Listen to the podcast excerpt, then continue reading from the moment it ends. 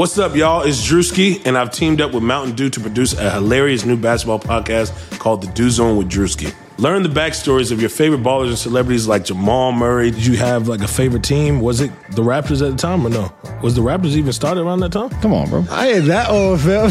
you talking like I'm 50. Taylor Rooks, A'ja Wilson, and many more. You won't want to miss this. Listen to The Dew Zone with Drewski on Apple Podcasts, Spotify, and wherever you listen to podcasts.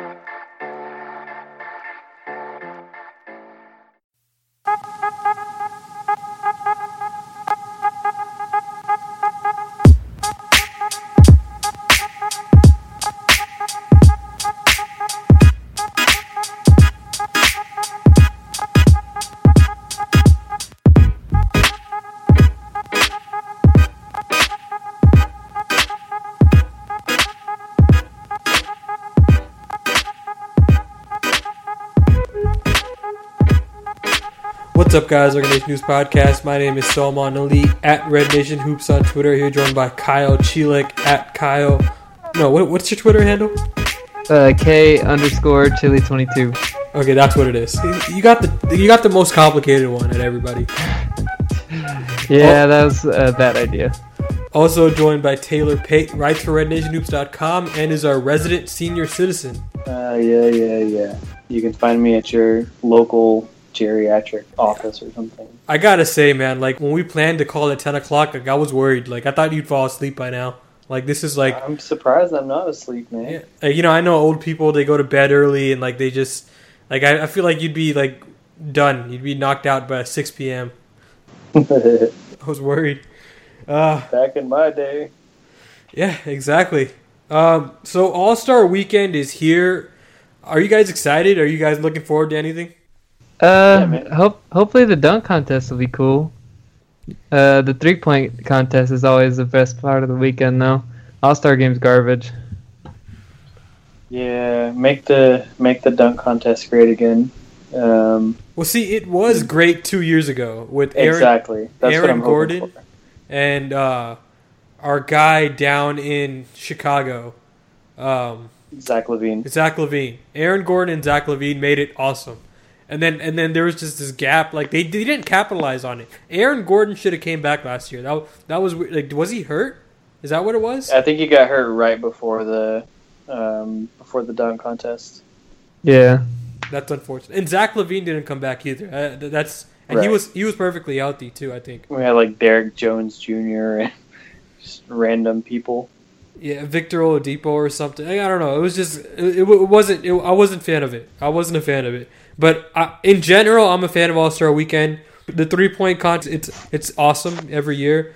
I, I like how they changed the skills challenge up like two years ago. Like before, it was garbage. Like nobody, everybody was going at half speed. But when they made it bigs versus smalls, like it, like, it just it became so much more intriguing. And yeah, I mean the dunk contest is a toss up every year. I mean the they have a strong field this year. I gotta say though, it's like they got Aaron Gordon. Well, Aaron Gordon is he hurt again? No, I think I think he's in it. Yeah, Okay, okay. Aaron Gordon, Dennis Smith Jr., Victor Oladipo. Um, yeah, I mean it's it's a decent field this year. Like uh, uh, Larry Nance Jr. So I mean, like I got I'm a little bit more excited this year. It's it's always a hit or miss because everything's been done. Like everything's been everything that, that you'd expect. Like they like I, I guess guys have to start like drinking Sprite in the air since it's like a Sprite slam dunk contest. Like they have to they have to start doing Yeah, different that- stuff. that well was eventually going to dry up. I mean, there's only so many things that are physically, you know, possible. Well, I mean, I gotta say, Aaron Gordon and Zach LaVine really brought out some stuff. Like, they, like they they they did stuff I've never seen. That that was by far the best All Star dunk contest I've ever seen in my life. It, it wasn't even, and I've seen the Vince Carter one. They, it, it- this was like, in terms of pure competition, the back and forth. It was nothing is better than that. Yeah, that was that was a special one. Yeah, and we got to see everyone's live reactions to that. That that was great. That was great.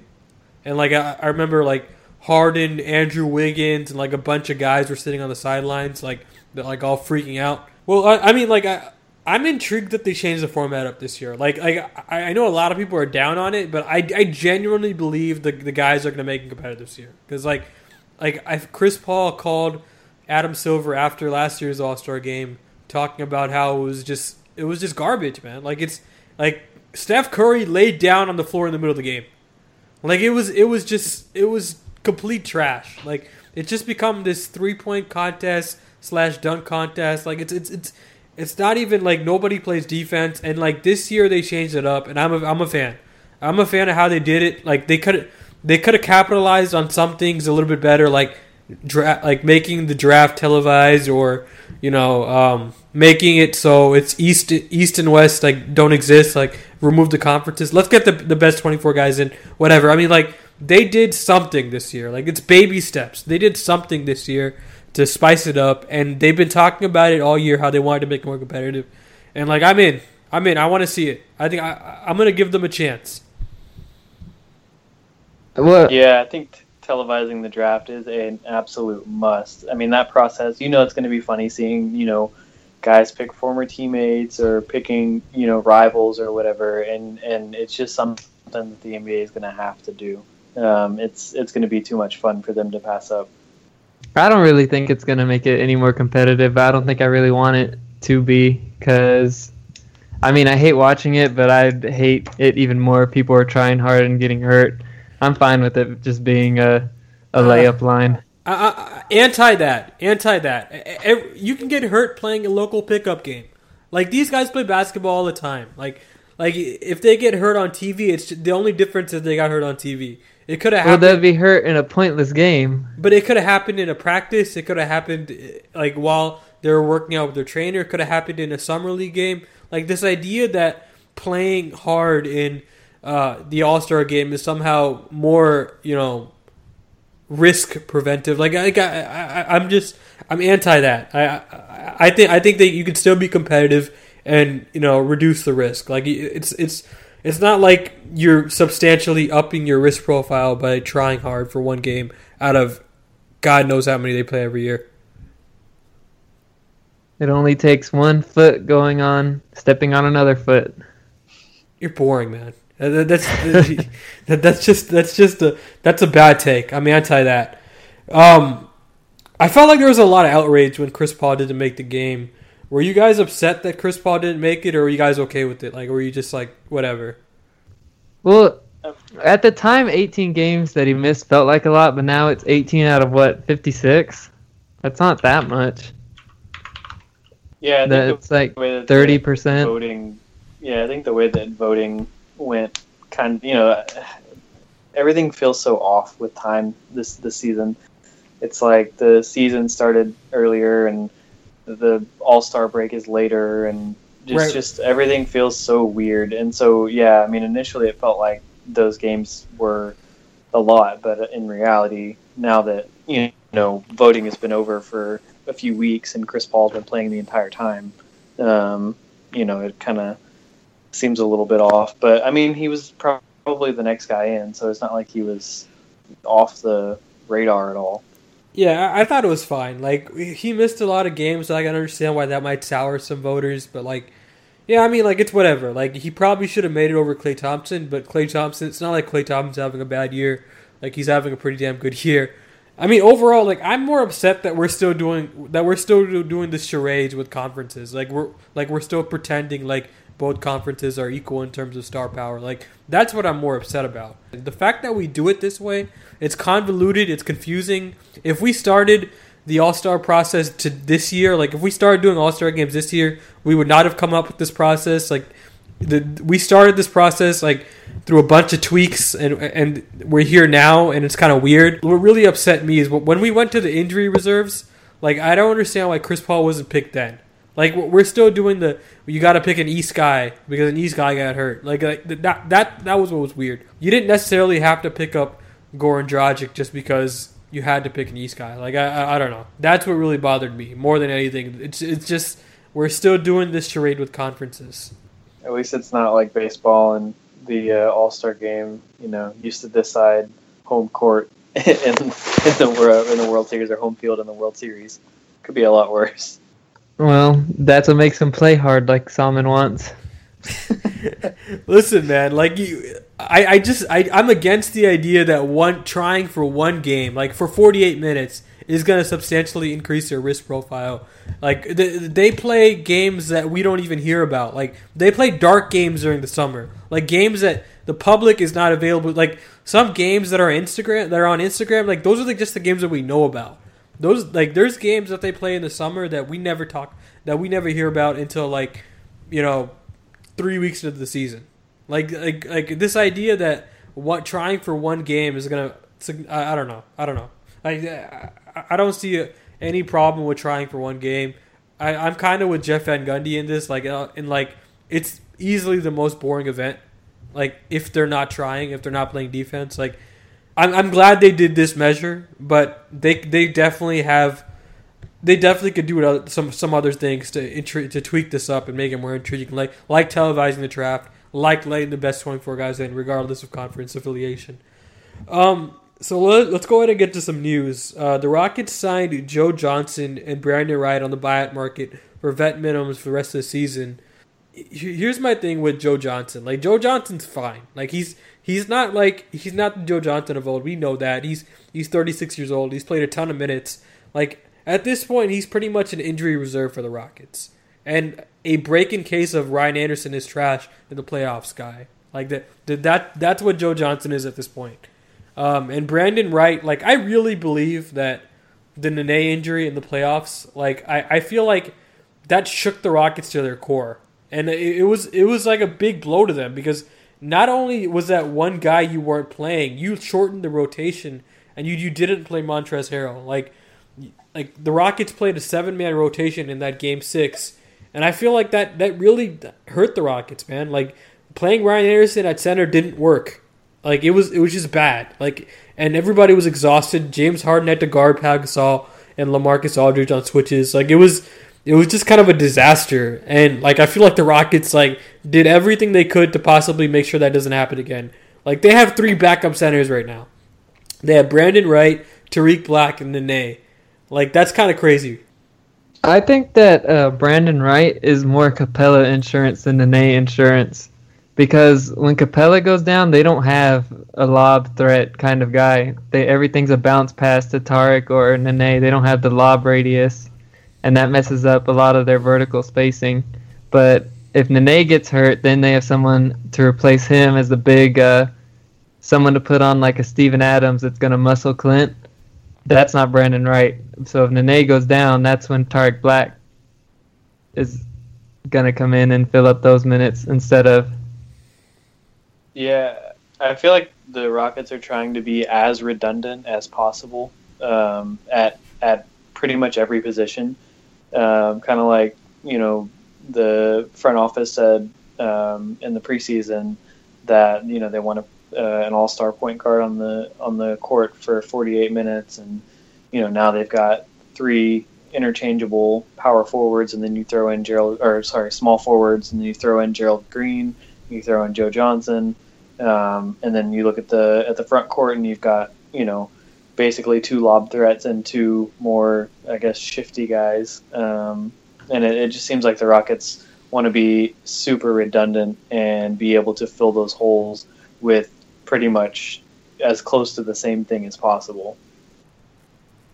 Yeah, I mean, uh, my biggest takeaway for me, like, I'm I'm a big fan of how the Rockets played this in that the, we talked about at the beginning of the season how the Rockets were really weak in their 9 through 12 rotation. Like their top 9 guys were awesome. Like they were really good, prime for the playoffs, but after that there was a big drop off. And I and I'm a I'm a big fan of how the Rockies played this. They picked up guys throughout the year, Gerald Green, Brandon Wright, Joe Johnson to ensure Did you know that Gerald Green was sitting on his couch playing with his dog, shooting a basketball? to no, his driveway? I, I, I didn't know that, man. That's that's by far the first time I've heard it this season. oh, man, like, it, what is it with broadcasts, man? Like that, like it was like this two years ago when the Rockets picked up Josh Smith, and they talked about how Dwight Howard and Josh Smith were AAU teammates, like every game. Like, oh man, it was like a drinking game. Yeah, it, it like it wasn't just the national guys; like the the local guys said it over again. Like Bill, we know this. Like we we know that like you you said it already like on 40 broadcasts. Like it's, that may have been a little bit of Bill going senile, but you know we'll give him the pass on that one. First Right. overall pick, Bill Worrell. God, the Rockets' home announcing crew is just awful. It, it's it's awful. Like I can't listen to them anymore. It's like I, I'm forced to listen to them because I can't listen to the, the game quiet. But I mean, like I'd rather listen to the road the road broadcast any day of the week. It, it- they're Oh, just man. Craig. Craig is great. Craig. Cra- is so Craig is a breath of fresh air in his in what is otherwise like a miserable, miserable broadcast crew. It's it's just like the homerism. It's just like the they go to like elite levels, complaining on fouls every other call, bringing up Hakeem goddamn like ten times a game. Like I feel like they they tell the same Hakeem stories every single game, and like I, I get it. Like Hakeem was a central figure in this in this Rockets franchise, but God, man, like, like can't you like look up stuff on this other team? Like fi- find some notes. Like that, that's what other color broadcasts do. They, they they find notes on the other team's best players, or, or even like their rotation guys, and they tell you interesting stuff about them. Like why can't they do that? Like they they just talk about their own guys over and over again and complain about officiating. I don't know. I'm getting off on a tangent, but I mean it, it's it, it's it's it's it's gotten to be really ridiculous. It's it's gotten to be really really ridiculous. Um, Yeah, I could certainly use some uh, use some refreshing. Yeah, but again, like uh, to get back to what we were talking about, I'm a big fan of how they played this. They, they didn't give up any resources, and they fixed their the end of their bench. And so if if there is an injury, like they can survive it now. Like maybe they obviously can't survive a guy an injury to like Chris Paul, James Harden, or Clint Capela. But I mean, beyond that, they can survive like a like a Trevor Ariza injury or like a like a Ryan Anderson injury, right? Like they're much better equipped to survive that stuff than they were like 20 games ago. Yeah, I guess I still would have liked some sort of guard. I guess Joe Johnson, you know, is a smart, savvy guy, but you know, if if James or or Chris get hurt, it's going to be so bad. I mean, because you've seen Eric Gordon try to run the offense, and it's just it's not it's not consistent. It's not sustainable. Um, and whenever you know neither of those guys are on the court, it turns into a whole lot of you know thirty foot pull up jump shots, and it's just not pretty.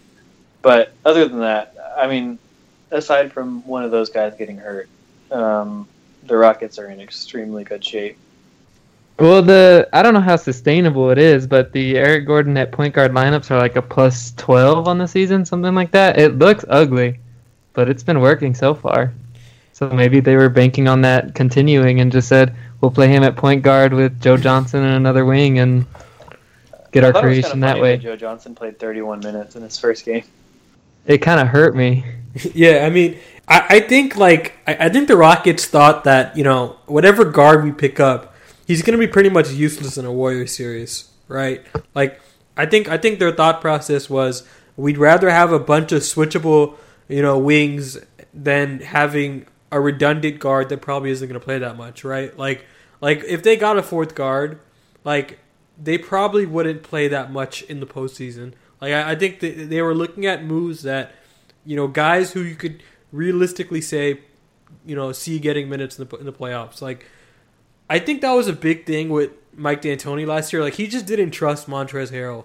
Like when Nene went down, like he just, like he, he just would not play him uh, when that when that injury happened. And I think like now the Rockets have like two veteran backup centers, and if if Mike D'Antoni doesn't want to play Tarik Black, well, look, you got Brandon Wright, who's a 28 year old, like tw- I think he's 29. Like he's a 29 year old backup center who could you know give you good minutes instead of you know leaning on your young guys.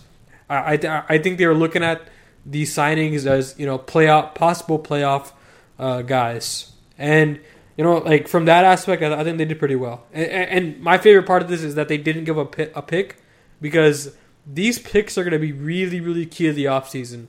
Uh, like they are, you know, they gave up this year's pick, and you know, in the Chris Paul trade, and they gave up. They right, they're running low on picks, right, and maintaining as many of them as you can to, you know, possibly, use in you know big trades in the summer. I, th- I think that's key because like let's say you you know the big talk this summer is you know the Rockets' pursuit of LeBron James, right? And let's say you find a taker for Ryan Anderson. Well, you're gonna have to attach a pick for that. And if the Rockets gave up a, pick at this deadline, like that would have been a disaster. Like you'd be reaching for second rounders to attach, right? And I- I, think I think the Rockets played this correctly.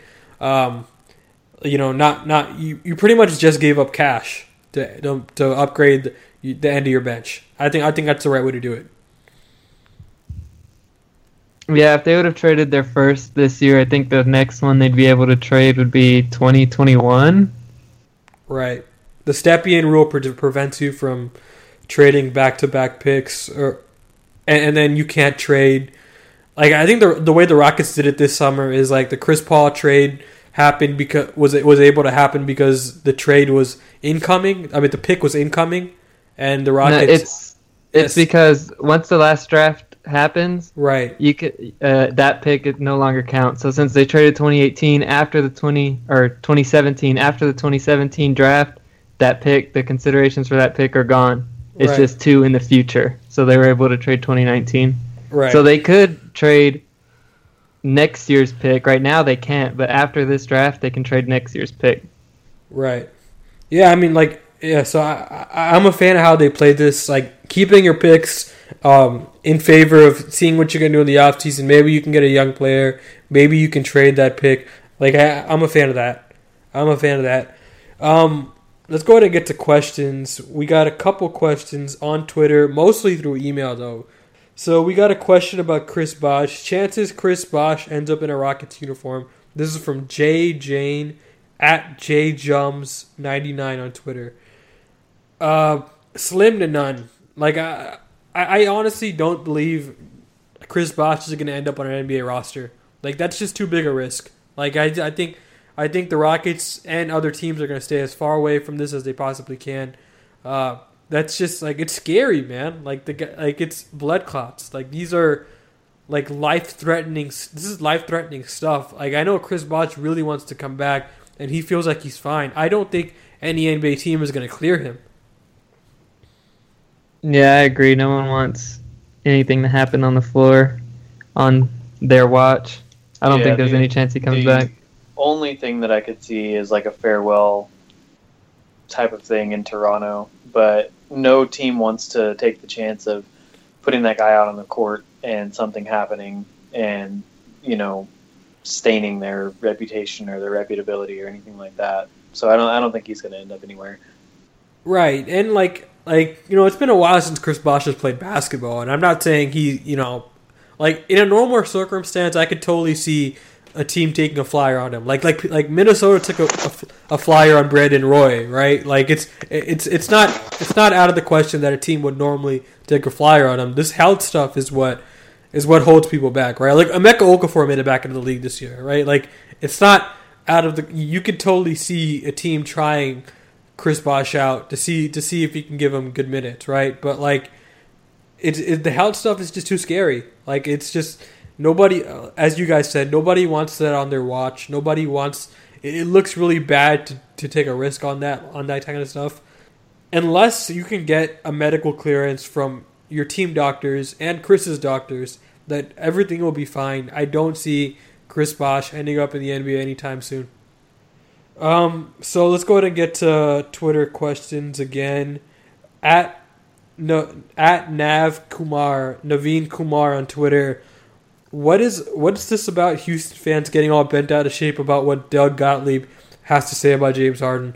Uh, I, I, I, I gotta say, like, I do not pay that much attention to sports talk show hosts. Like, I, like Doug Gottlieb, I don't, I don't even watch his show. Especially Doug Gottlieb. Yeah, like I, I, I don't like I, I don't know what he said about James Harden, and and like I, I guess he said something disparaging because uh, he asked Naveen to ask us to question us about it. But I mean, I mean, I gotta say, like I, I, I don't know, I, I don't know why Rockets fans care so much. Like honestly, like there's so much, there's so many better sources of information. Like especially now, like you can listen to podcasts, you can read blogs, you can like if you there are better places to get your information and, and your commentary on your on sports talk. Like I, I don't know why you would you would you would watch television. I don't. Maybe that's just me.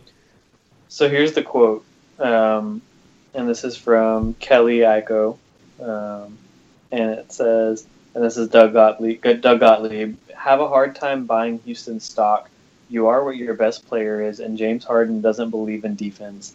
CP3 hasn't won, James hasn't won, and that style of basketball hasn't won. Well, that style What- of basketball has won. What you, What is that style of basketball? I'm guessing fast paced. Like like I'm guessing that's what he's referring to. They're not. Teams have this conception, this preconception of what the Rockets are, but they're not. They're like they're tenth in pace, and they're really low in pace on this last ten game win streak, and they're not like the the Steve Nash Suns kind of offense. It's just we have It's two totally of the best different. one-on-one players in the league, and we're gonna get whatever matchup we want. We're gonna get your worst defender on James Harden or Chris Paul, and they're gonna go at him, and they're gonna score every time. That's what they do, but people don't. I don't know. They don't see it that way. But isolation has won many a championships, like literally every single one in the '90s.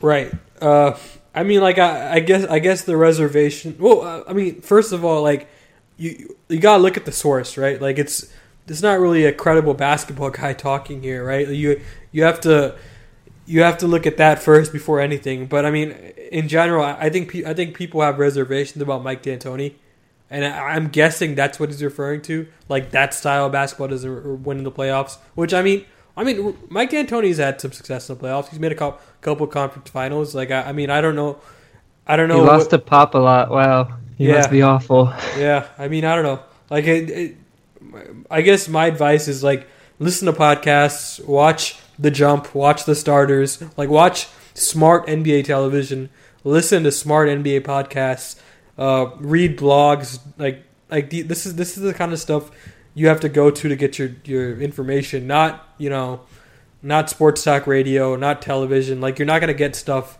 You're not gonna get quality stuff from there.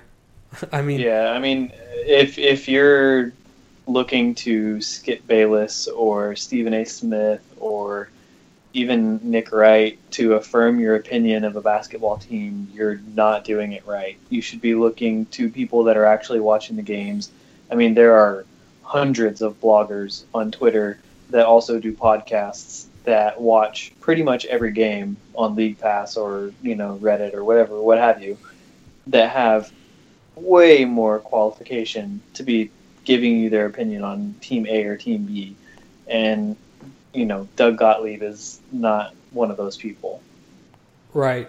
I mean, you could listen like listen to Matt Moore's podcast, listen to Z- Zach Harper's podcast, listen to like you know every smart NBA guy has a po- Zach Lowe's podcast. Like Listen to us. yeah, listen to us, right? Like like th- there are a bunch of smart NBA guys out there. You shouldn't be listening to like sports talk radio and television. Like honestly, like there's like two really good like basketball television shows out there. That's the starters. That's the jump, I, and that's after that. Beyond that, there's not that much out there to be listening to. Honestly, um, yeah. I mean, let's go ahead and get to emails. Howard asks, "What will it What will it take for you to be out on Ryan Anderson? His contract is, that, bad. Is that Dwight Howard? no, I don't know. It's just, it, it just says, From the grave. it, it just it just says Howard. What will it take for you to be out on Ryan Anderson? His contract is bad, and he's clearly our weakest link in, come playoff time. Um, listen, man, like, like Ryan Anderson's fine. Like, he, his con, he is, he is probably the worst contract on the books, and he he is getting overpaid, and I, I get that. And against the Warriors, he doesn't offer that much utility, but I mean, against most NBA teams, he's a really useful basketball player. Like he's he's like a forty percent three point shooter, and he's like. Well, I'm not sure what he's shooting this year, but he's he's usually high thirties. He's like thirty-eight percent. Right. Yeah. He, he's a he's a he's a quality three point shooter. He provides immense spacing, and I, and I feel like that's the most underrated thing about Ryan Anderson. And like even when he's missing shots, like defenders still have to guard him. Like you you still have to go. You have to you still have to stick on Ryan Anderson, and that creates so much space for James Harden and Chris Paul to to operate, whether it be in pick and roll or isolation. And I feel like that's that's where his utility comes in. Like he's a he's fine he's a fine NBA basketball player. I understand you being upset about the contract, but I mean, like it's the Rockets. the Rockets had to sign give him the contract. I mean, it was 2016. Like the market was kind of crazy, and the Rockets had to give had to overpay for for quality role players to get back to being a respectable contender in the West. Like it and it's not like the Rockets knew that the Cavs were going to blow up and that Chris Paul was going to come, you know, when they signed that deal and and they were going to have a chance to get, uh, you know, LeBron this summer. I mean, they just didn't know those things and they were just doing what they needed to. And not to mention, you know, uh, Ryan Anderson's been playing a lot with the bench lately. and Um, he, he's been playing well last- lately. His last ten games, he's shooting forty-eight percent from three on five attempts a game. Um, he's a plus six, six and six point nine, seven basically in that time. I mean, I don't know what more you really want at Yeah, this pre- point. It's pretty good. I mean, I guess people view me as like a Ryan Anderson defender, and I guess that's what that's what Howard's referring to here. But I mean, like he's he's a quality basketball player, man. Like he's not like he's not a scrub, right? Like he may he may not provide that much usefulness in the playoffs against like a, War- a Warriors or a Cavs, but I mean, like you, that's why you have PJ Tucker. That's why you have Joe Johnson. That's why you have all these other guys, like you know Luc Mbah a Moute, Trevor Ariza. That's why you have all these You- other guys. You sign guys like this, especially like Ryan Anderson, to have a game where he scores 35 points or 30 points or whatever and hits, you know, 8 of 10 threes. You sign him for those type of games. And those are the type of games that, you know, against any good playoff team wins you a game. If they don't sign Ryan Anderson, well, I've seen a lot of people complain about Morey giving him that deal, but if you don't sign Ryan Anderson, you don't end up with Chris Paul. Like he was huge last season for them getting overachieving and getting 55 wins, and they don't get 55 wins. Chris Paul's not looking to come to Houston. He's built some clout. Right, yeah. He was he was a big part in the uplift of this organization. Man, this this organization looked dead and out like two years ago. I, I feel like Rockets fans have forgot about that. Like it's like it, took it took a lot for the Rockets to be where they are right now. Like it it it, it, it took overpaying guys and it took um, building some credibility among you know contenders and and you know really good uh, players in the NBA, like to really get where they are right now. And like I feel like like you had to you had to give these contracts out, and, and the market was totally different in 2016. Like people thought the cap was going to go up again. Like if you guys remember, um, the projections were like 108 million, right? Like, am I right, Kyle? Uh, yeah, it was higher, and then, well, and then for the next this season, what messed it up was the really short playoffs, and they had less playoff revenue, Right. and so that ruined everyone's plans this season. But there might be another spike soon if the uh, they're trying to pass Gambling. betting, Right. Yeah. gambling, yeah, and that would make the cap spike again, and then maybe Ryan Anderson's deal won't look so bad. Right.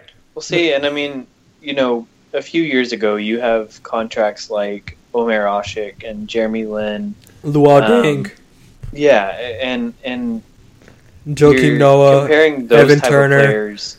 Miles God. Exactly. and you're comparing those type of players now to somebody like Ryan Anderson. Ryan Anderson is still a guy that's going to get you know like very big minutes in in the playoffs and be a contributor. Those other guys, they're those are not those are not playoff you know caliber players at this point. They're not even regular season players, most of those Yeah, that he exactly. listed. Exactly. And and so while his contract might not be, you know, I mean, yeah, he's making twenty million dollars, but at the same time, so are guys like Allen Crabbe. I mean, it, it's it's a bad contract, yeah, but it's it's. I mean, it's not that bad. Jan It could be a lot worse. Jan Yeah. Mahinmi. God, man, there there were so many bad contracts in 2016, man. God, like it, you go down a rabbit hole and you look at all the contracts signed, and like half of them look terrible. Like, of the bad contracts, Ryan Anderson is probably the best. right, like he, he's probably the worst contract on the books for the Rockets, and he's fine. Like he's like in comparison to everything else that was done that summer, and Chandler Every- Parsons. right, Forgot Chandler, about that one. Chandler Parsons, like what what what the hell happened to him, man? Like the guy's getting DNP CDs. Like it, it, it, it, he's just became like a bad basketball player out of nowhere.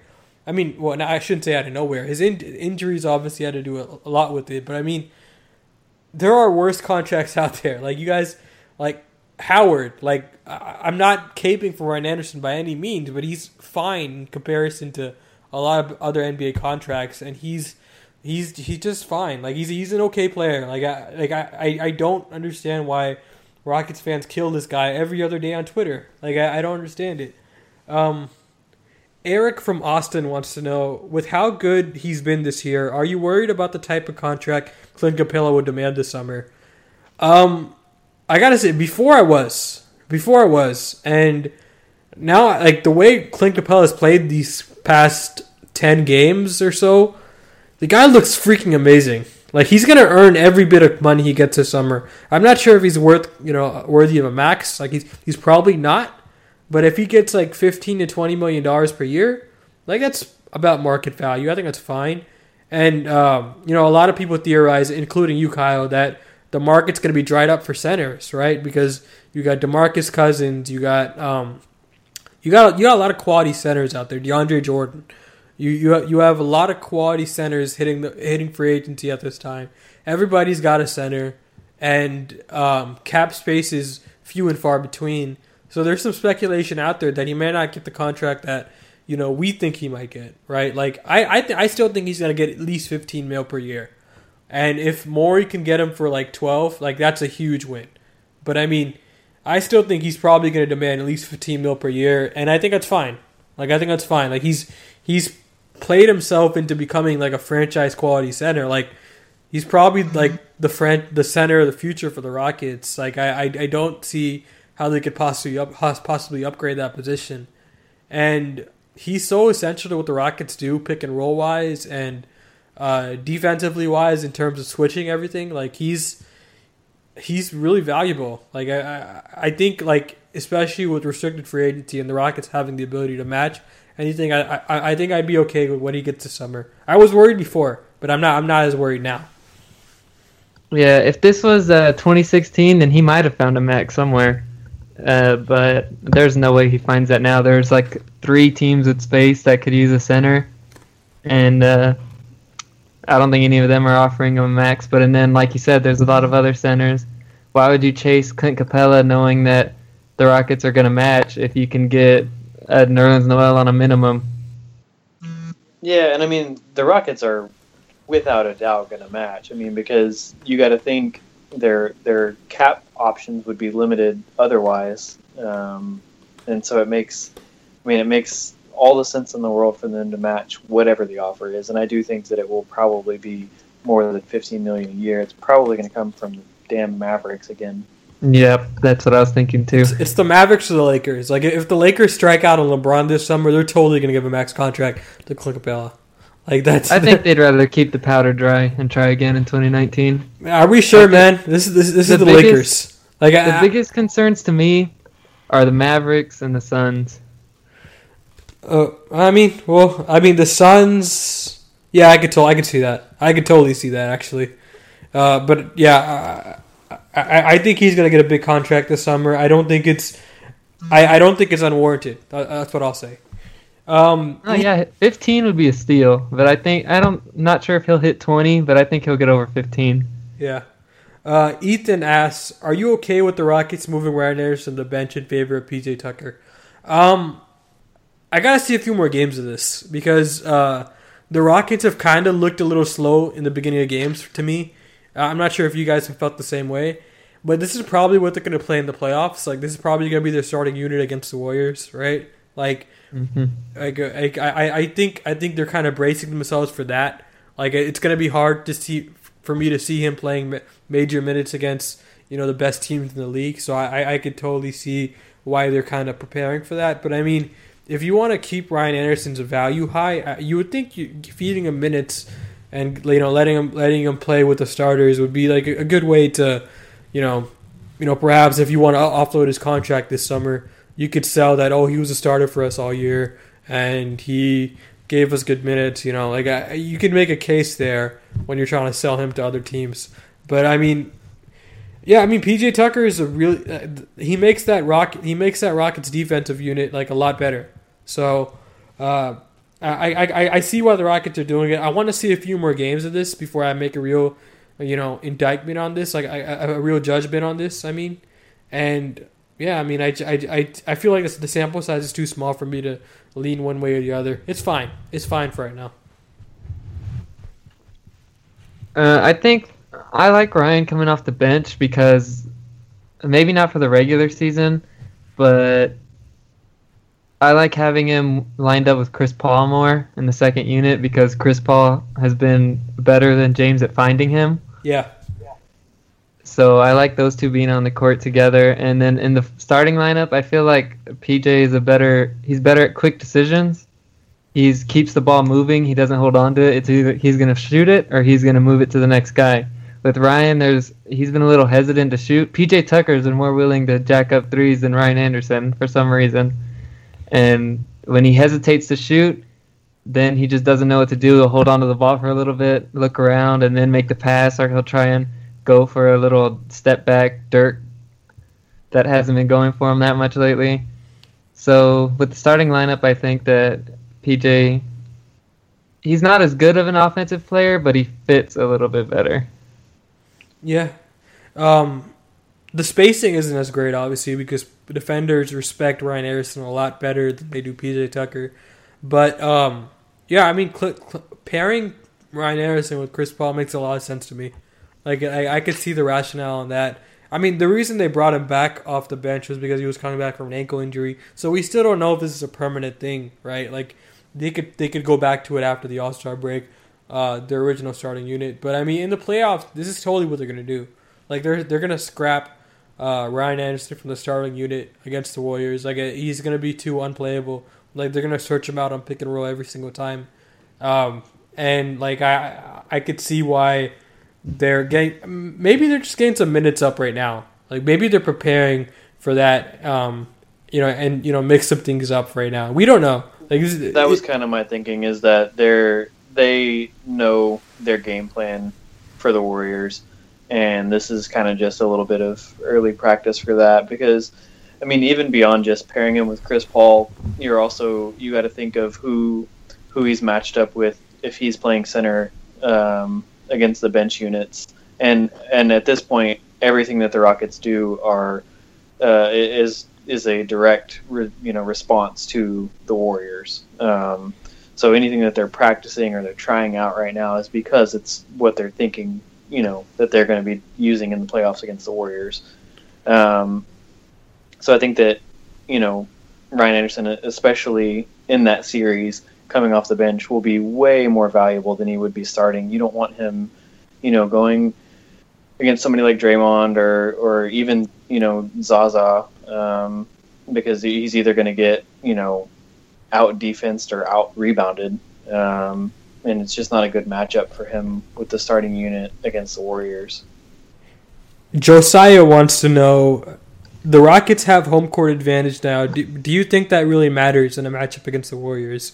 Uh, jo- Josiah, let me know if I pronounce your name right because I, I read that and it was really hard for me to really make the distinction. Um, but yeah, I, I think I'm saying it right. Uh, I, I think the biggest part of the, them getting the one seed right now is mainly like that they're really hungry. Like they like they just seem like more hungry than the Warriors at this moment. Like the, the Warriors seem really laxed and like they're kind of they're kind of going through the motions right now. Like Steve Kerr had uh, Iguodala and Draymond coaching uh, timeouts the other day. Like I, I just feel like they're really bored. Like I, I feel like they're just finding things to, to do at this moment, and the Rockets are like really, really like motivated. They're really self motivated. Like they're on pace for 63 wins. This is like the eighth best defense in the NBA according to CleanTheGlass.com. Um, and they're the greatest offense in NBA history according to Basketball Reference. Like they're really freaking good right now. They've won 10 games in a row. Like they just seem to be on their A game. I think getting the first seed is more of an indictment of, of how good they've been this season than like how much home court advantage is gonna. Like I, I, I in in all honesty, to answer your question, I, I'm not sure how much of a how much of a difference home court advantage makes in a series against the Warriors. I would guess it's probably more favorable to go into the Toyota Center in a Game Seven situation than it would be Oracle Arena.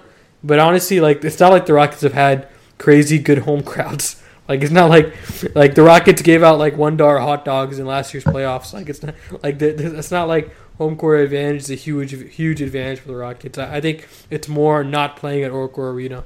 That's the advantage. Yeah, and then there's also matchups. If uh, if the Spurs hang on at three, and Kawhi comes back sometime ever, then I'd rather play whoever comes out of the uh, the four or five than the three six in the second round. Yeah, I definitely think that the uh, easiest path that the Rockets can take is certainly something that they're thinking about. Um, they don't want to play, you know, I mean, not that they're necessarily scared or anything like that, but they don't want to play OKC if they don't have to. They don't want to play, um, you know, San Antonio if they don't have to. Um, you know, it's as far as home court advantage um, against the Warriors. I mean, it matters, but it, it's it's such a menial it's such a menial difference that at that point, you know, those two teams are so damn good that it, it probably won't make much of a difference either way. Right. Like, I, I think it makes like a small difference. Like, like I was saying, the game seven thing, like that, that might be like a you'd rather be in your own building for that. But I mean, like the Rockets are so far away from that. Like, they, they getting the one seed is probably just a an accomplishment. Like they wanted this one seed. Like the Rockets were totally watching that Portland uh, Golden State game. Like everybody in the organization, I, I, I 100% believe that. Like Daryl was definitely watching that game. He tweeted after the game, hashtag Rip City. Like, like everybody, like I feel like James Harden was watching that game. I feel like Chris Paul was watching that game. Clint Capela was watching that game. Like I'm convinced that they were, they they wanted they wanted that one team more than anything. Like they they definitely wanted it. They definitely wanted home court advantage. Um, as far as how much of a difference it makes, you know, it's we don't know.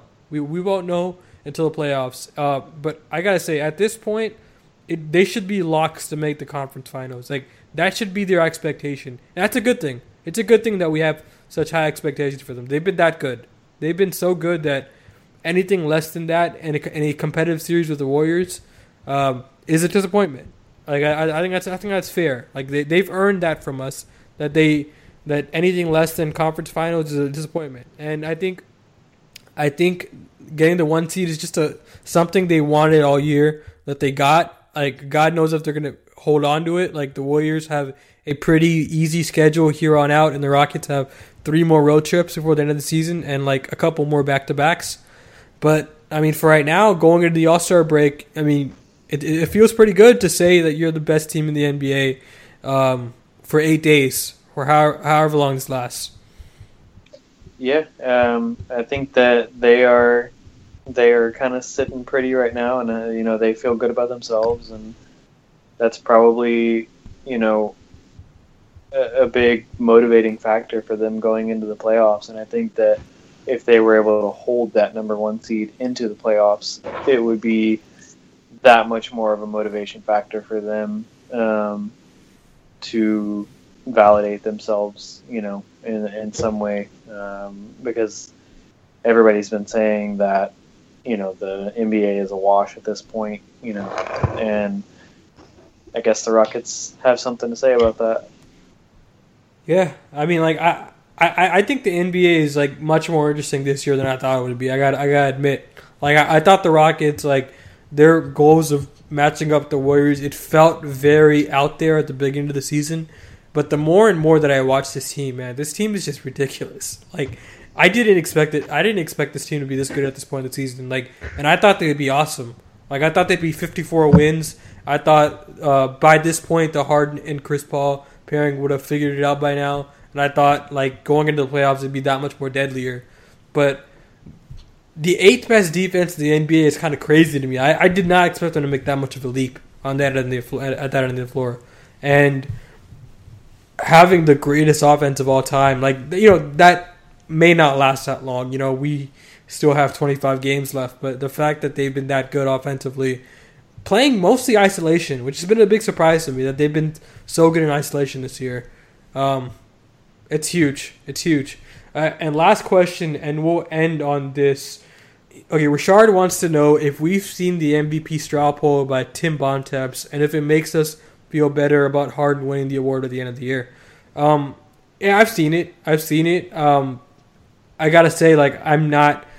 like I'm I'm at that point where I'll believe it when I see it. Like when the award is in James Harden's hands, that's when I'll actually believe it. Like Harden lost the award last year on a two week stretch where he hurt his left wrist, and uh, Russell Westbrook kind of went on a tear, and he hit that game winner in Denver, and like voters can change their minds so quickly, and I feel like like a narrative can shape in like such a short amount of time.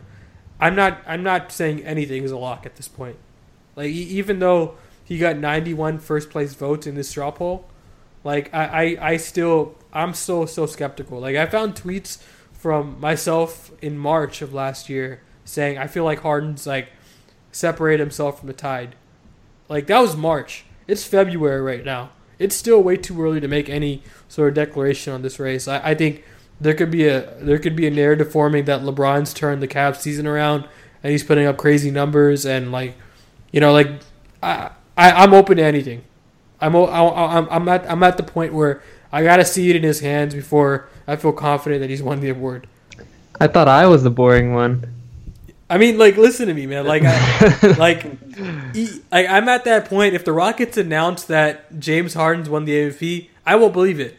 Like, because like I, I just feel like he he's lost the award on these end of end of the year runs where like you know, I people don't want him to win this award. Like, last year, last year it was people were talking about it the whole time because it was so close. But this year, no one's been talking about the MVP race because it's there's no one there except for James. But Like, no, he- the, the fact that nobody's point- talking about the MVP award is concerning to me. Like, They're not talking about it because it's. What is there to talk about? James that- Harden. that, that James Harden's running away with it. That that should be the conversation right now. The that's a conversation. boring conversation. Well, the, we talked about it for like for months when Steph was the unanimous MVP. You can't tell me that. Fair enough. You can't tell me that they wouldn't be talking about it now. Harden's he was having the the greatest, maybe. Don't come in my mentions with anger. Maybe the greatest offensive season ever. James Harden's been really good, but he is not Well, hold on. doing what Steph was doing. Harden's having an incredible season in his own right. Like 31.8 Yeah, no, uh, points per game, yeah. 9 assists per game, 6 rebounds per game, and like he's lowered his turnovers. He's shooting like a ridiculous percentage from 3. I never thought he'd become this great of a three-point shooter. Like he's having a historic offensive season in his own right. I don't. I don't think that it'll be. We don't want. I don't know. I think he has too much of a lead to lose it right now. So am I And- the tiebreaker. Hmm. Yeah. Yeah. it's Uh, all you. It's all on you. No pressure, but agree with me. Do you feel like he's run away with it? I feel I feel like that with only 25 games left, it would be really difficult for somebody else to come in and take that away.